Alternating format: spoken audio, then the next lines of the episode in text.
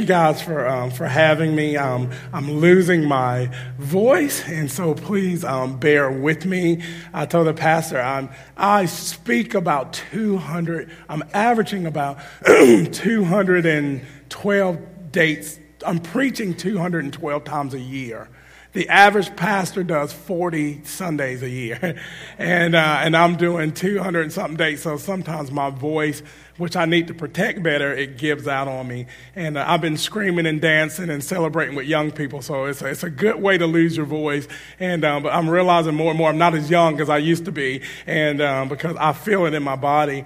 Um, I just want to first of all say it's an honor to be here. Get ready, y'all, because we're going to have some black church this morning, all right? We're going to have some black church this morning.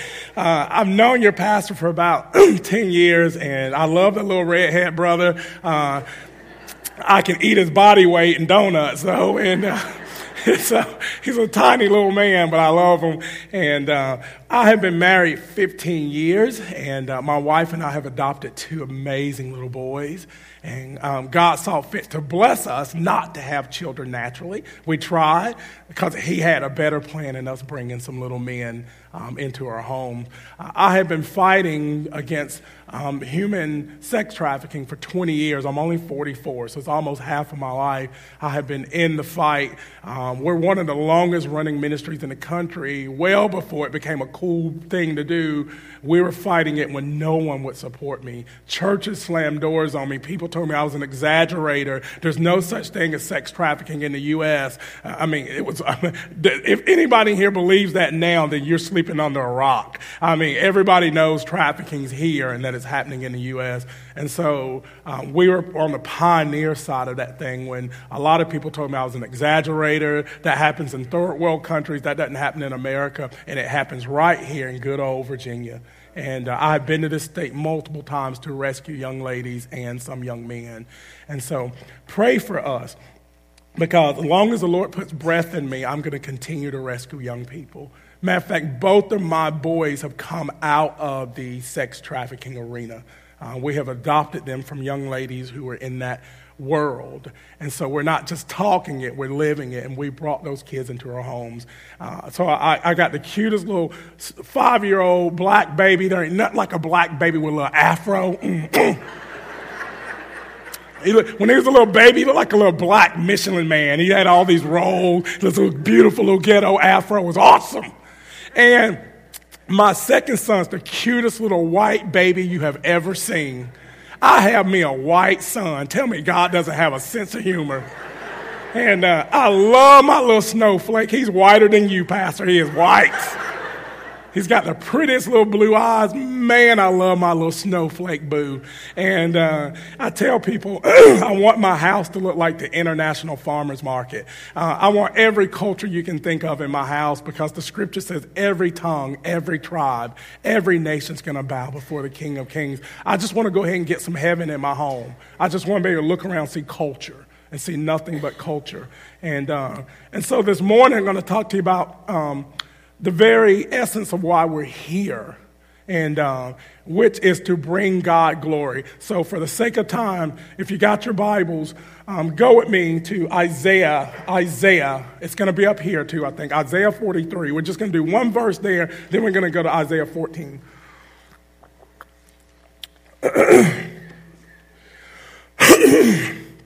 excuse me, Isaiah is talking to um, the people of Israel, and he's telling them about God, their Savior. What, what is the purpose of God saving us in the first place? Isaiah gets to Isaiah 43 7, and he says this. He goes, Everyone who is called by my name, whom I created for my what? My glory whom I formed and I made. He, Isaiah was telling them that God is, He's called you. He, he, he's redeemed us. He's our Savior, and He's done it for His glory. When I say God's glory, here's the definition that I mean God's glory is God's beauty, God's attributes, and God's power on display. So when we say God's glory, we're talking about the beauty of the Lord, His attributes, and His power. He's saying that God's saving us to reflect his glory. We are to show his power, his beauty, and his attributes on this earth. God didn't come to save you just to keep you from hell. That's not the greatest thing we get. The greatest thing we get isn't what we miss, it's what we get. Do y'all get that? A lot of people will say, I'll ask somebody, well, tell me about your salvation experience. They go, man, I'm not going to hell. I'm not going to spend eternity with the devil. They never mention Jesus. He's like the consolation prize. It's more about escaping Satan and hell and has zero to do with Jesus Christ. He's just kind of the throwing in. Well, I guess we got to throw Jesus in there. They just didn't want hell and Satan. You don't have to be a you don't have to be a Christian to not want to go to hell, y'all. I got some unbelieving friends who don't want to go to hell either, but they don't know Jesus. And so God's saying you are created for far more than just escaping the flames of hell. You are created for his glory. He loved you and created you in his image so that you can reflect his glory on this earth. That's far greater than you just escaping the flames. Thank God Christians don't go to hell, but that is not the greatest thing we get. The greatest thing we get is a, an amazing relationship with the creator of heaven and earth. Can I get an amen right there, okay? All right, pretend we're at Black Church for a minute, all right? Talk back to me, all right? Talk back to me. And, uh, and so Isaiah is setting them up and saying, Look, this is the Savior, and this is why He saved us. These are actually, Pastor, called poetic words. They're very poetic words. Can y'all imagine, ladies, for a minute? Or, or fellas, imagine this, guys. You go to propose to your bride. Y'all been dating for a while. You're like, it's time to take this to the next level. So you get down and you kneel down and you're like, hey, girl, uh, you know, we've been dating for a while and uh, it's time for us to just take this thing to the next level. And uh, Will you marry me? And then her response is, Well, nobody else has asked me yet, so why not you? I mean, I guess. I to be a bridesmaid forever. I mean, your brother's way cuter, but he ain't noticed me yet. That would be the worst marriage proposal in the planet. Oprah's not going to have you on her show. Nobody is. Sometimes that's how we act like with God. Like, he, it's like, this is all he had was us. So I guess he'll take us. But no, Isaiah paints a different picture of like a guy who is passionately pursuing his bride. And he said, You, Pastor, that's what happens when you get married. The wife is to be your glory. That's why the guys just wear tux, but she gets to be all decked out, looking all pretty, and nobody noticing his suit. But everybody's looking to see what she's wearing, right? They want to see this dress. She's supposed to be, she is his glory. And so God is, Isaiah saying, look, y'all are his bride. You are his glory. As messed up as we are, God is still proud to say, I'm thankful to redeem you and to call you mine. He knows we're going to be moody. We're going to cheat on him with sin all the time. We're going to be wishy washy. He's going to be consistently faithful and stable. And he already knows every shady thing we're going to do. And he still says, I want you to I know all things. I know your strongholds. I know you're going to be inconsistent, and I still want you to be my bride. See, that's the ultimate love and affection. We all want to know. I always tell young people when they come to me for marriage counseling, they go, Hey, we want to get married. I say, Why? They go, Because we love each other. I said, And y'all fools don't need to get married. I said, Have y'all had a fight yet? They're like, No, we've never had a fight. I said, You don't marry people's good things, you marry the bad things. It ain't, nobody's ever come to my office and go, I'm going to get divorced because my husband's so awesome. He's so sweet. He does everything great. He goes to work. He leads me spiritually. He loves the children. I've never had that counseling session where God comes in my office and goes, I got to get divorced. I'm going, why? My wife is just too awesome. She's faithful. She encourages me. She respects me. Our kids are great. She takes care of the home. She works hard. I can't marry a woman that good. I have yet to meet that guy. It's usually those not so nice things. it's for better or worse. Everybody, everybody committed to the better side. It's the worst side that leads people to my office for some marriage counseling. Come on, Pass. I got one that's right in the whole crowd. I know I'm preaching. One amen in the whole crowd. It's that side. I always tell people you need to see if you can tolerate the worst side of them. Because that's the side that usually causes the issues and the dramas. And God said, Isaiah said, God knows every shady thing about you. Because right now, y'all all look all great. You cleaned up for church. But come on, there's some testimonies in this room. Some of you, the last thing your friends would have ever expected you to be is in church. So, growing up, some of your friends thought the church would collapse if you walked in it. But now you're sitting here and you've been redeemed and you're changed by the power of God. But God saw all of that shadiness you were doing, all that sin, and He still invited you into a relationship with Him. See, that, that makes you want to love them, not just tolerate them. When you think somebody knows you that well and they love you, you want to love them back. You don't want to just wait to heaven. It shouldn't be an oxymoron for Christians to like Christ, y'all. it shouldn't be. You meet so few Christians that actually seem like they like them. And we wonder why nobody wants to come to church with us because we don't seem to like it. You're like, come to my church, and you too can be as miserable as I am. Jesus will suck the life out of you too. So come to our church Sunday morning and join the club of miserable people who are going to heaven. Y'all know it's true. It's a sad day when your unbelieving coworker has to encourage a Christian to have some joy. Come on, y'all. It's a sad day when lost people are saying, eventually your God will be there for you, eventually. Because we don't smile, we got no joy. Y'all got Christian mugs all on your desk at work with scriptures all on them, and you're the grumpiest person in the workplace. Stop that. Stop it. Romans 8 28, John 3 16 on everything, and you're the meanest skunk in the workplace. And then we wonder why. What, what's the problem people have with Jesus? And hitting Jesus is usually we don't reflect them because we're just dragging through it. And let me talk to y'all seasoned believers for a minute. Oh, yeah, I'm going to get y'all. I love the seasoned believers. Y'all are my favorite. The Bible says the older men are to pour into the younger men, the older women into the younger women. Meaning, Y'all are supposed to be pouring into us. I'm only 44 years old. Some of you have been married longer as I've been alive.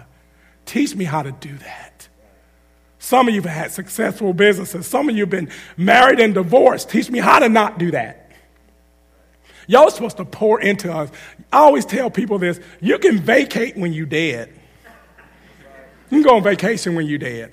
But we don't need y'all RVing down in Florida on us. We need y'all to help us grow the church. You can vacate when you're dead. You have plenty of time for vacation. But right now, we need you guys to help us grow God's church.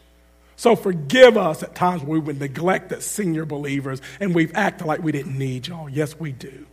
We need your wisdom and your insight to help us grow this kingdom. But y'all also need our enthusiasm because I talk to teenagers and college kids all the time, and they go, Al, I don't want to get old in the faith. I'm going, why? They go, because you rarely meet an old, a mature believer who's excited for Jesus. You rarely meet a senior believer who's passionate for Jesus, and they're telling the truth. You rarely do. Most of the time, they're the grumpiest people in the church.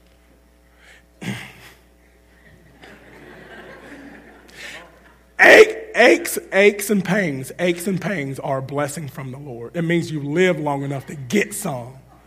So if you got bad knees, you're probably old. But you probably had children, grandchildren, and some of you in here may have great grandkids. What a blessing. So, yes, my knees hurt, my back hurts because I'm getting old. But that's a blessing from the Lord to get aches and pains. The worst part of my job is burying teenagers. I haven't had a year in 25 years of preaching where I've not had to bury a baby or a teenager, not one yet. And I haven't been one year in 25 years where I hadn't had to see a young couple say goodbye to a baby. There's this thing called SIDS. This year I had to pray with two couples. They lost separately, they lost babies, newborns, to something called SIDS. I don't even know exactly how to, what it is, but it's like they just die for no reason. You want to talk about pain? You got to watch a young couple. There's young people, y'all hear me. There's no worse feeling for a parent than to have to say goodbye to your child first. That is the worst nightmare for any parent to have. We want your children to outlive you. And then I got to go and watch senior believers whine about the silliest things. And I got to say goodbye to babies and teenagers. Y'all need to show us example how to walk in joy. Because the longer you're alive, the more you have seen God's provision. Teenagers don't see God's provision the way you have. Some of you have come through some storms. You've come through some sicknesses. You've come through some marriage struggles. You've come through some business struggles. You have seen the Lord's provision way more than a teenager has. So you guys should be the ones who have the most passion in the church. Because you have lived long enough to see his provision way more than they have. So we should be showing the young people how to be passionate followers of God. They shouldn't be showing us what passion is. We should be showing them because we have seen the glory of the Lord in our lives. He has shown his power and his goodness and his faithfulness to us. Isaiah 14, Isaiah 14, listen to this. You were created for his glory. Satan was not after streets of gold. That's why I say when people say my salvation was about going to heaven, it was about streets of gold. No. Do y'all realize that right now, gold is the most expensive commodity on the planet is gold. It's like $1,500 or more for an ounce. People will kill you for gold, but God's going to let you walk on streets of gold. That precious metal that people will kill you over, God said, You're way more precious to me than some streets of gold.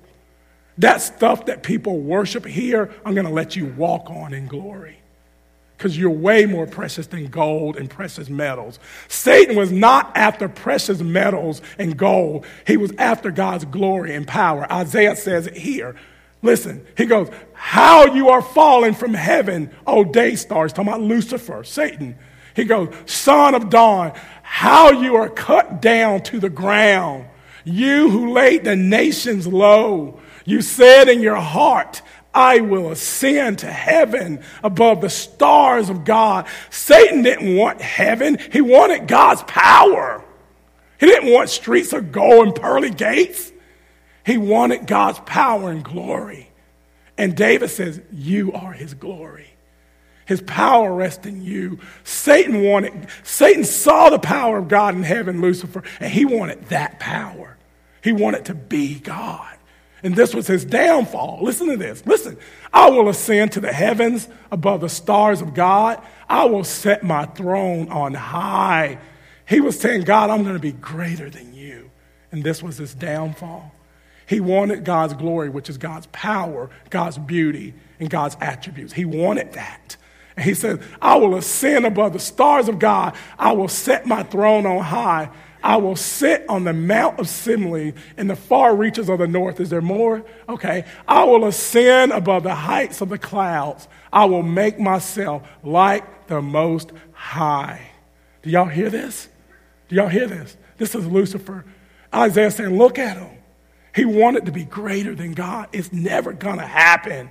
He wanted God's glory, God's power. He want heaven the Bible says heaven and earth will pass away, but my word remains forever. Heaven isn't heaven if God's not there. Can I get an amen? There is no heaven if there's no God. God the Father, God the Son, God the Holy Spirit. So when I say God, I'm talking about the Trinitarian God. If there's no God, then heaven's just another pretty place. It's just another, we can make an idol out of heaven. Because you can tell people, do you want heaven or hell? How many people are going to choose hell? You want to manipulate some people into salvation? Do you want heaven or hell? No. Do you want Jesus or do you want to continually be a slave to the devil? Because that's what I mean when I say, do you want heaven? Do you want to know God and His Son? That's what makes heaven heaven. Jesus. I don't want to die and get to heaven and all I see is angels. Are you kidding? I'm like, no, where's Christ? Where is he? Where's God? I want to see him. Because I wasn't living here for angels and to see some pearly gates. It's for Christ. I want to be in his glory, in his presence. So that Satan, Satan was in his presence, but wanted more. He goes to the far reaches of the pit. Those who see you, y'all listen to what the scripture says here. I'm losing my voice, Pastor. I may have to get you to read scripture for me so I can preach. Listen, those who see you will stare at you and ponder over you. There's going to come a time when we are in the glory, in the presence of God. He's going to allow us to see Satan. And it says we're all going to stare at him and go, This is he who has deceived the nations? Because he was never as powerful as you thought. But if you can just convince people you are, you got power. He was never on the same grounds as God the Father. God has no equals. Do y'all understand me? He has no equal. Satan has never been a worthy adversary to God. He just made himself to be because he's a deceiver. The Bible says he illuminates himself. That's literally like taking a magnifying glass and making a little bitty ant look like Arnold Schwarzenegger. And if you can just be deceptive, you can be powerful. That's why if you ever watch these cartoons, they always have like a little mouse or a little something. He's like the mafia guy. but he's only like, you know, five feet two but he still generates power and respect and authority. So Satan has convinced us that he's as powerful as the creator of heaven and earth, but he's not. But if he can just convince you that he is, then you, he has power. So he does have some power because he's, he's illuminated himself and magnified himself to where he looks like he's a true adversary to God, but he's not. To say God has an enemy is to say there's a chance that someone can overtake him. Satan may consider himself an enemy of God, but God truly has no real enemies because he has no competition. Come on, y'all. That's, I said, let's get one amen right there. He has no enemies because he has no competition. He has none. You and I have enemies. Satan's a real adversary to us, but God ain't losing no sleep over the devil, y'all. That's why y'all don't have to fret right now with where the world is. Black, white, supremacy, Republican, Democrat, whatever. Jesus is in control of all things. That's why y'all don't see me playing no kind of card. Nobody can stop me from doing anything because I'm black. God's my Savior. And all He's called me to do is love people. Come on, are y'all hearing me? So people say, What are you going to do with all the racism going on? I said, I'm just going to keep loving Jesus. God ain't called everybody to like me, but He's called me to love everyone. So even if a guy didn't like me because I'm black, I don't have a mandate spiritually to hate him back.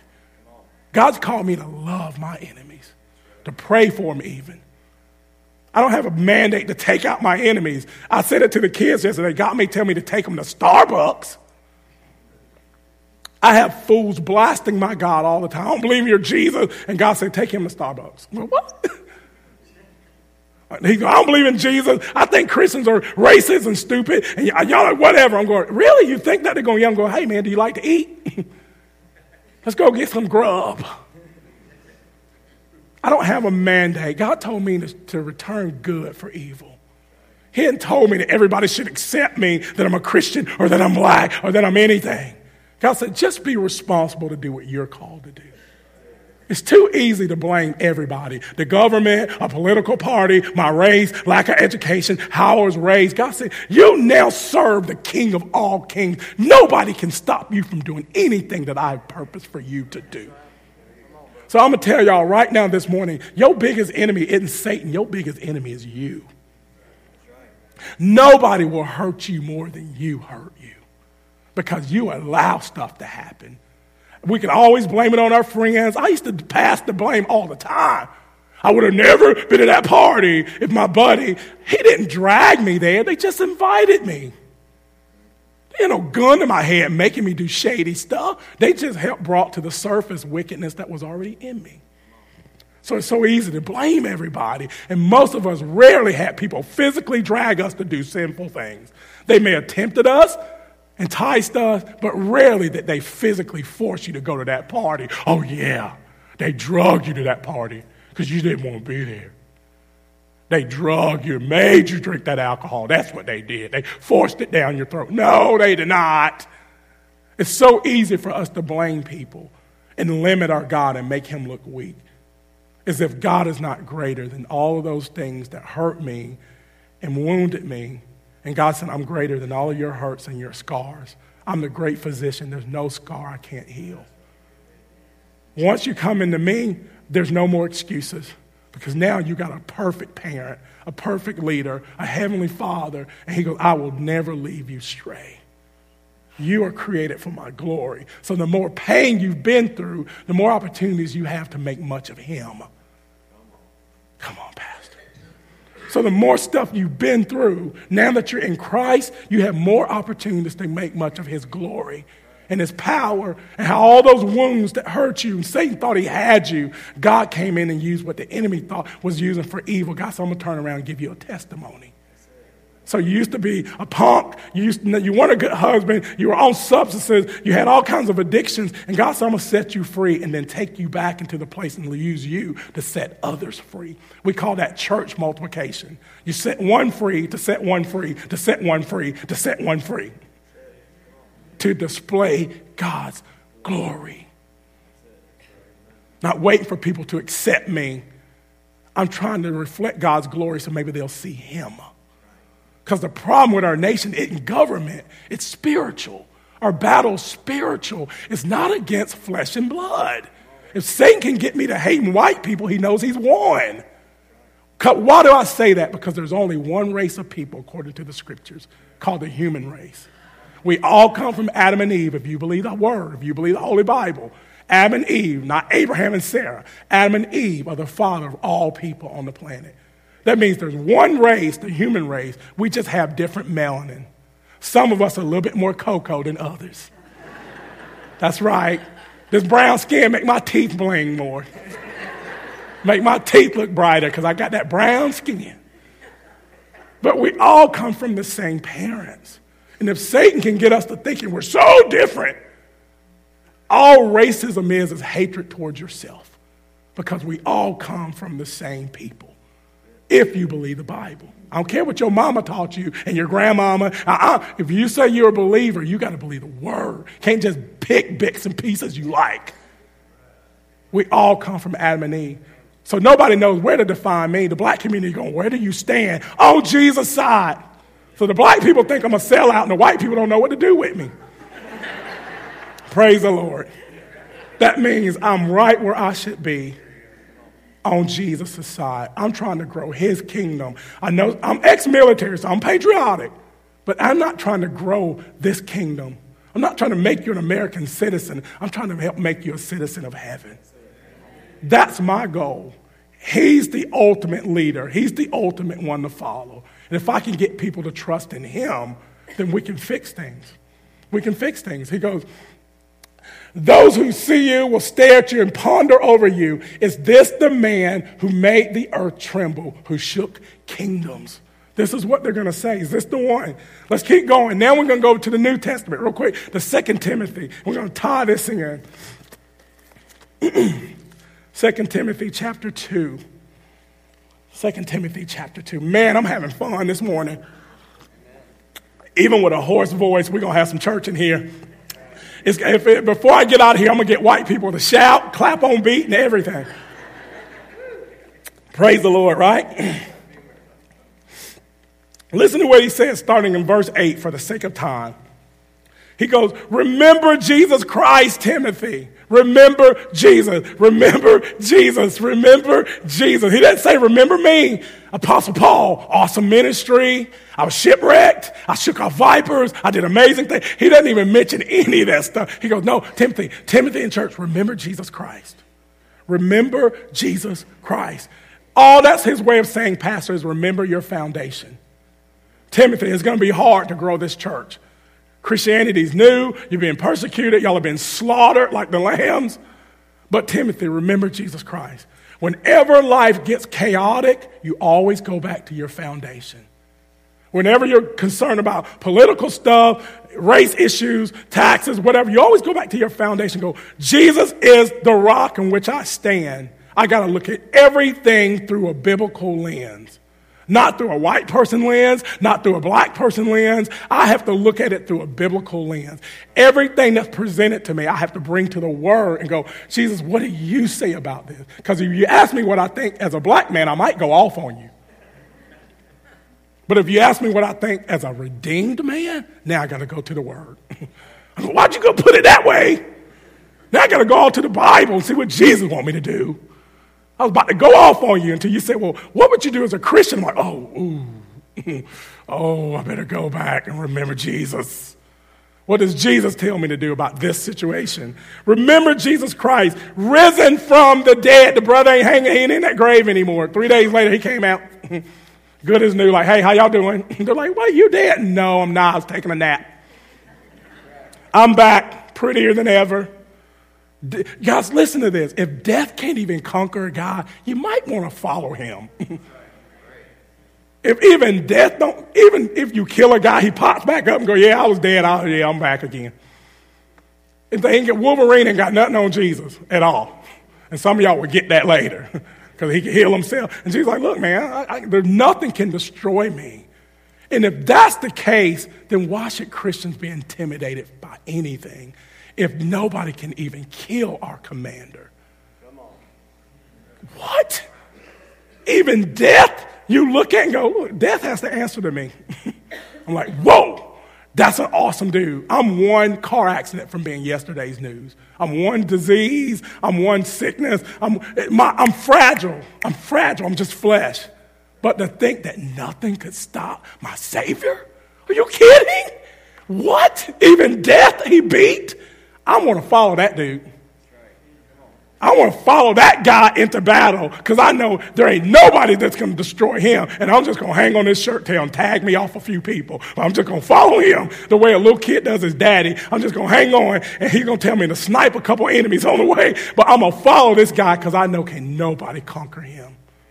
It says he even rose from the dead, Pastor. If that don't get us excited to stop moping around that we're Christians, I'm a Christian as if the only time we're going to enjoy Jesus is when we finally get to heaven. No, I want to enjoy him here. It's, it, listen, y'all, some of y'all just need to smile. Some of y'all just mean. If people could just see you smile every now and then, they might want to know what is it about you. But you're moping grumpy all the time.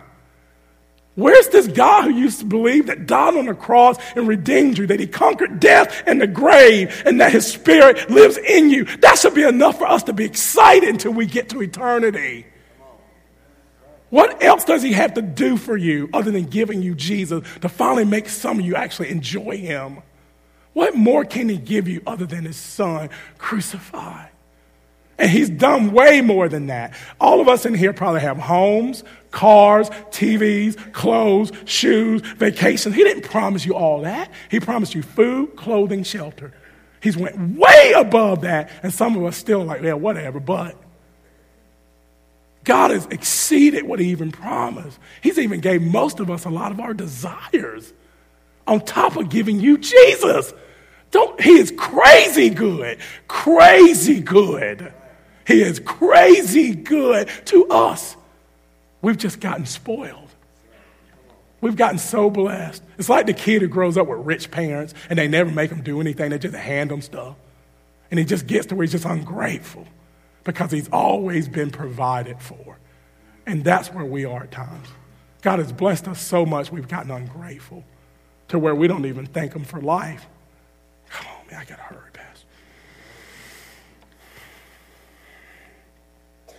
Mm. Remember Jesus risen from the dead. He's the offspring of David. It's preached in my gospel, the gospel, the gospel that Adam sinned, blew it. He had an amazing relationship with God. Notice I didn't say Eve blew it, because even when Eve partook of the fruit, who was the one that God showed up and talked to? Adam. He goes, Hold on, Adam, what, what, what has happened? And then know what Adam did? Instead of manning up, he threw his wife under the bus. That woman you gave me. Even then, God was giving him a chance of mercy. Just own up to it, repent. But instead, he throws his wife under the bus. I was doing fine. You weren't doing fine. I saw you moping around before I gave her to you. You weren't doing fine. You're looking at the animals and everything, you all jealous. So I hooked you up with a little hottie. The gospel is Adam blew it, separated us from God. All of us are born from his seed. We're born into sin. And Jesus, the second Adam, comes and undo what the first Adam did. He was the lamb for the slaughter. He was the sacrifice that was worthy. God's wrath was appeased in Jesus. On your best day, your righteousness is as filthy rags. And I don't want to go into what that rag really means. Use your mind. That's exactly what he's talking about. It was a different era, ladies. They didn't have the things y'all have today. And that's what he's comparing your righteousness to.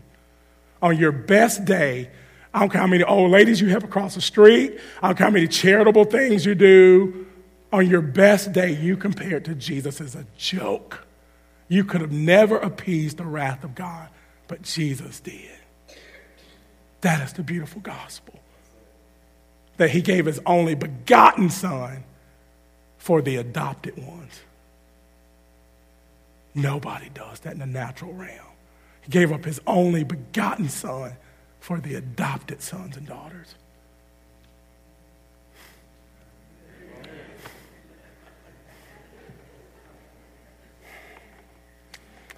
He goes, In my gospel, for which I am suffering, I'm bound with chains as a criminal. He goes, I'm suffering for this gospel. What was the gospel? It was about Jesus redeeming people. He was saying, it is a good thing to suffer if people will come to know Christ. That's the kind of suffering you want. You don't want to suffer for being, in, for being immoral, for breaking the law. He goes, but if you suffer, then have a righteous suffering. Suffer because of the gospel. He goes, for this gospel, I am suffering so that this gospel could bring others into the faith, Timothy, like you and I are in the faith. We know that Jesus suffered also so that we could be redeemed. So let us strap on and get ready to suffer if it'll bring someone else to see the light of the gospel. He's encouraging Timothy. Notice he didn't say, become a Christian and things are going to be great. Because surely Christians never have any issues, right? Because you want to get a lot of people saved, tell them get saved, and all your bills are going to get paid. Get saved, and you're going to have a phenomenal marriage. Get saved, and your kids will never misbehave. Because surely in a room like this, Christian people, some of I know y'all's kids have never sassed you. Oh, they got halos over them. Oh, they're little angels. Mm-mm. No. Sometimes I think my son's got horns growing out of his head. he goes, he goes, for which I'm suffering. He goes, I'm bound with chains as a criminal, but listen to this as I get ready to close. But the word of God is not what? It's not bound. They throw that brother in prison, he starts a prison ministry. We're going to shut you up. We're going to throw you in prison. He goes, Oh, thank you. These dudes really need Jesus. He had the most amazing attitude with everything. You'll never read. He's like, What was me? Why would Jesus do this to me? I'm a Christian. I'm a servant. Why do I have to suffer? He goes on to say it's fellowship, the fellowship of sharing in his suffering. Your English teacher would tell you never to put those two words together. Fellowship and suffering. No, no, no, that don't mix. Fellowship is having fun. it's barbecuing. It's hanging out in your backyard. It's watching ball games. Nobody has a suffering party.